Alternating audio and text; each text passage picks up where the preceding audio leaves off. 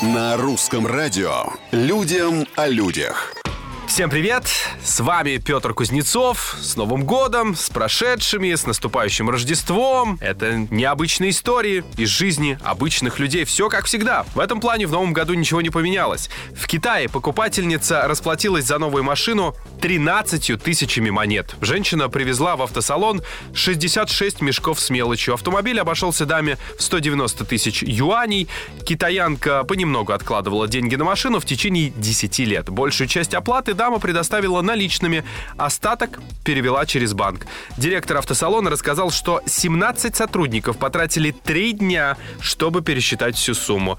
Вроде бы все хорошо, в Новый год на новой машине. Людям о людях.